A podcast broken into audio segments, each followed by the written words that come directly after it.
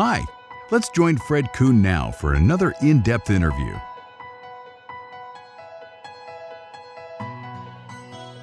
Hi, everybody.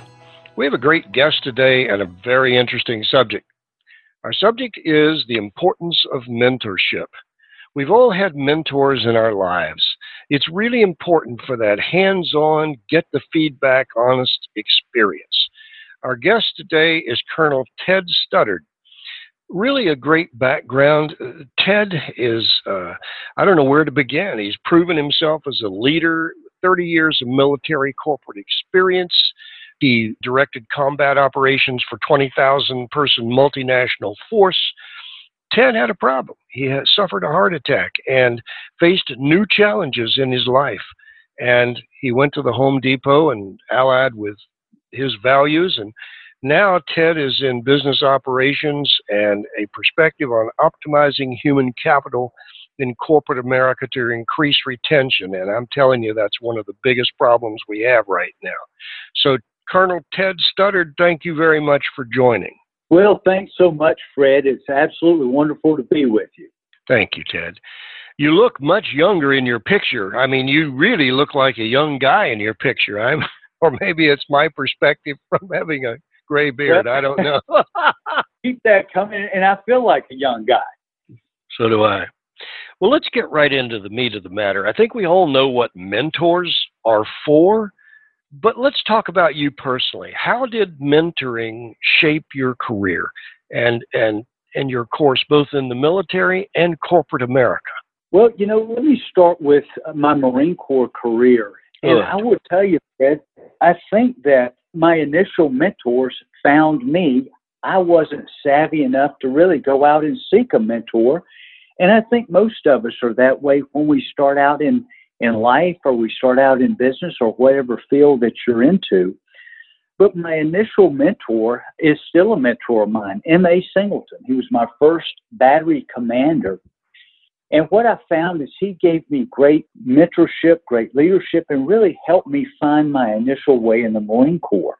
And what I found is I went further and further through the Marine Corps, every time you changed duty stations or changed jobs, you had mentors, but you also got new mentors as you went along. And most often, these mentors were somewhere in your chain of command, somebody that was looking out for you and your best interest, and, and quite frankly, the best interest of the organization, because certainly the better that I was, it would make our organization better. Can I can I interrupt here a, a minute? I'm really curious in following this thread. Okay, so you have a mentor that was this officer that you mentioned. How did he Right. mentor you? What was he looking for? What how did he correct you? What guidance did he give you? Well, you know, I could tell you a story here. So it was our first time in the field as an official United States Marine Corps lieutenant. And we left the day after New Year's, and we had been in the field for, gosh, nearly a month. And it had rained, it was just miserable weather. And we had this special ammunition, and there are only a few places literally in the world that you could shoot this ammunition.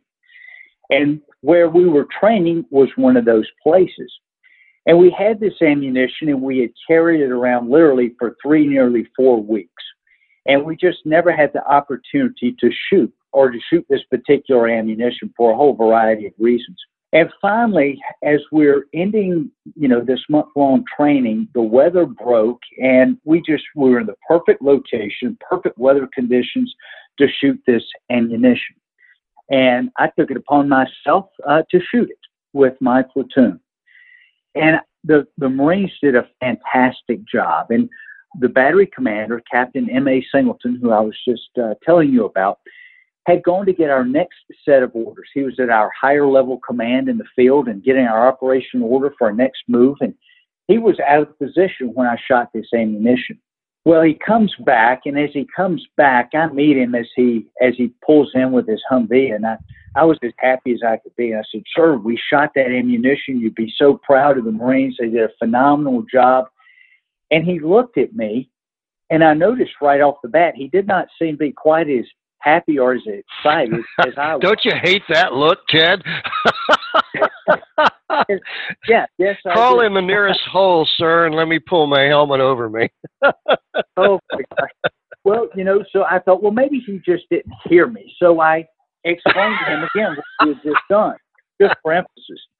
Didn't make things any better, as you can imagine. And he said, Ted, are you sure you shot that ammunition? Oh, yes, sir. Yes, sir, we did. Marines did a great job. Can I tell you about it one more time?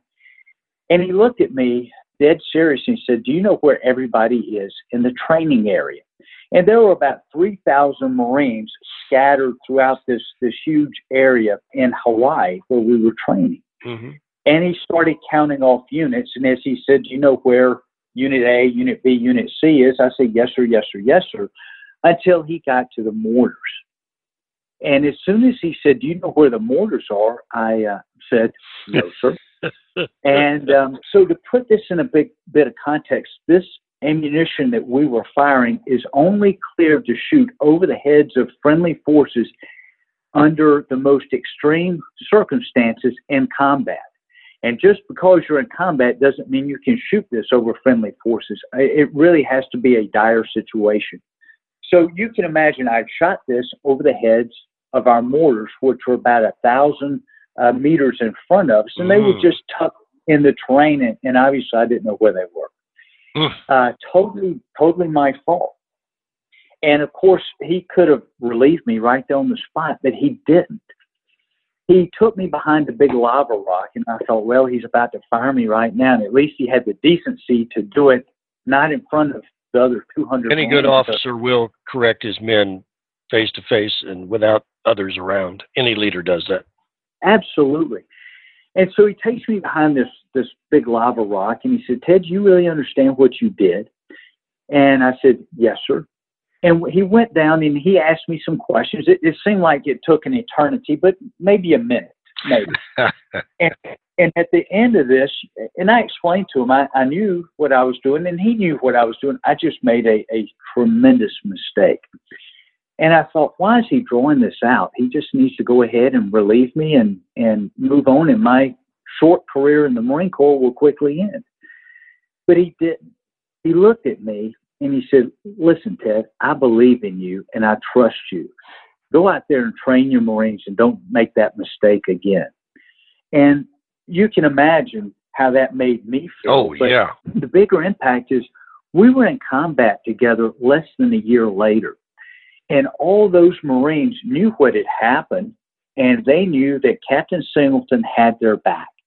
They knew as long as we didn't do anything immoral, unethical, or illegal, that the boss was going to back us. You know, and he was he was in our corner and would fight for us. And of course, I felt that, you know, multiplied ten times over. Oh, yeah. But you know, you take a position like that. He stuck his neck out for me, and he also showed me what a leader does, how a leader reacts when things go bad, and so that's that was my first mentor. So it was, imagine- yeah, and it was a, a course defining moment in your career. Could have gone either way. Oh, it was huge. And you know, Fred, if you think back, if he had flown off the handle and, and really had not been a mentor, but just, you know, yelled, screamed, berated, whatever, even if I didn't lose my job, we would not have had a good relationship.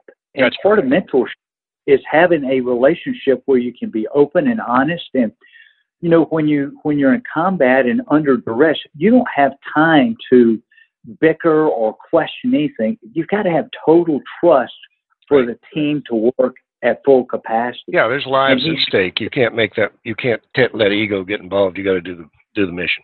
No, no. And, you know, although the stakes are different in business, it's still important. And the It is. same holds true whether you're in combat or, or whether you're in the boardroom. Now, when you moved into corporate America out of the Marine Corps, did you have a mentor in corporate America? And a, real short little story would do well to contrast and compare. You know, I did actually. Got I had a mentor through American Corporate Partners. Mhm. And that mentor really helped me make the transition. And not only that, he was a mentor, you know, through American Corporate Partners, but he also worked at Home Depot. And it just happened that I ended up in Home Depot. And, and there's no, you know, direct correlation there, just how circumstances worked out. But it was nice joining a new organization and learning a new culture and really learning a new business and having somebody that you knew was in your corner that could help guide you through some of those landmines that you don't even know because it is a new culture, a new business, etc. Right. The leadership capital you built in the Marine Corps as a colonel, some of that is transferable immediately but like you said, there in the private sector, there are just so many different rules, barriers, minefields that you have to go through. You have no orientation for. So a mentor is really critical in getting getting you through that, isn't it? You know, it, it really is. And I think as you well know, sometimes you just need somebody outside of your organization to talk to and, and to tell you when you're right, but also to tell you when you're wrong. And oftentimes, a mentor, if you don't have a mentor outside your direct chain, you don't have somebody that can set you straight or, or maybe right. give you a little insight or, or share a blind spot that you might have with you. You know, you, you've got a new book coming up, and I, I, I don't I want to be solicitous of your time and my listeners as well. You have a new book called Depot to Depot coming out, or has it already come out? Well, it just came out. just came ago. out, right? All right, just came out. Why don't you tell me a little about what it is, who your target audience is, and where people can find it. Okay. Well, Depot to Depot is a book about transition, transformation, and leadership. And it's really focused on three audiences. The first audience is corporate America. And to help corporate America better understand this huge talent pool called veterans and better better understand not just what's on a resume, but to help to help corporate America understand some of these intangibles that veterans bring into the business, whether it's strategic communication, whether it's working through organizational agility or training and personnel development. Your veterans bring this in spades, especially the more experienced veterans. So that's the first audience. The second audience is our veteran population so that they understand this not only the transition, but the transformation they have to make going into something totally different. And you know, we all went through a transformation from civilian to, in my case, Marine or soldier, sailor, or airman. Mm-hmm. And we did that as a group. But coming out, you typically do that individually. Right. And this is to those veterans who are doing this on an individual basis better understand what that is like. And the third audience is the leadership community for people who are new in a leadership position or who aspire to a higher leadership position, just some simple, basic truths told through a series of stories about leaders and what leaders do to help people and ultimately help make their teams better. Absolutely. I, I, I think one of the the big rules is the golden rule. You treat others like you'd oh. like to be treated. And if you apply that to all of the leadership principles of management, it, it still is, is a thread that works through all of that.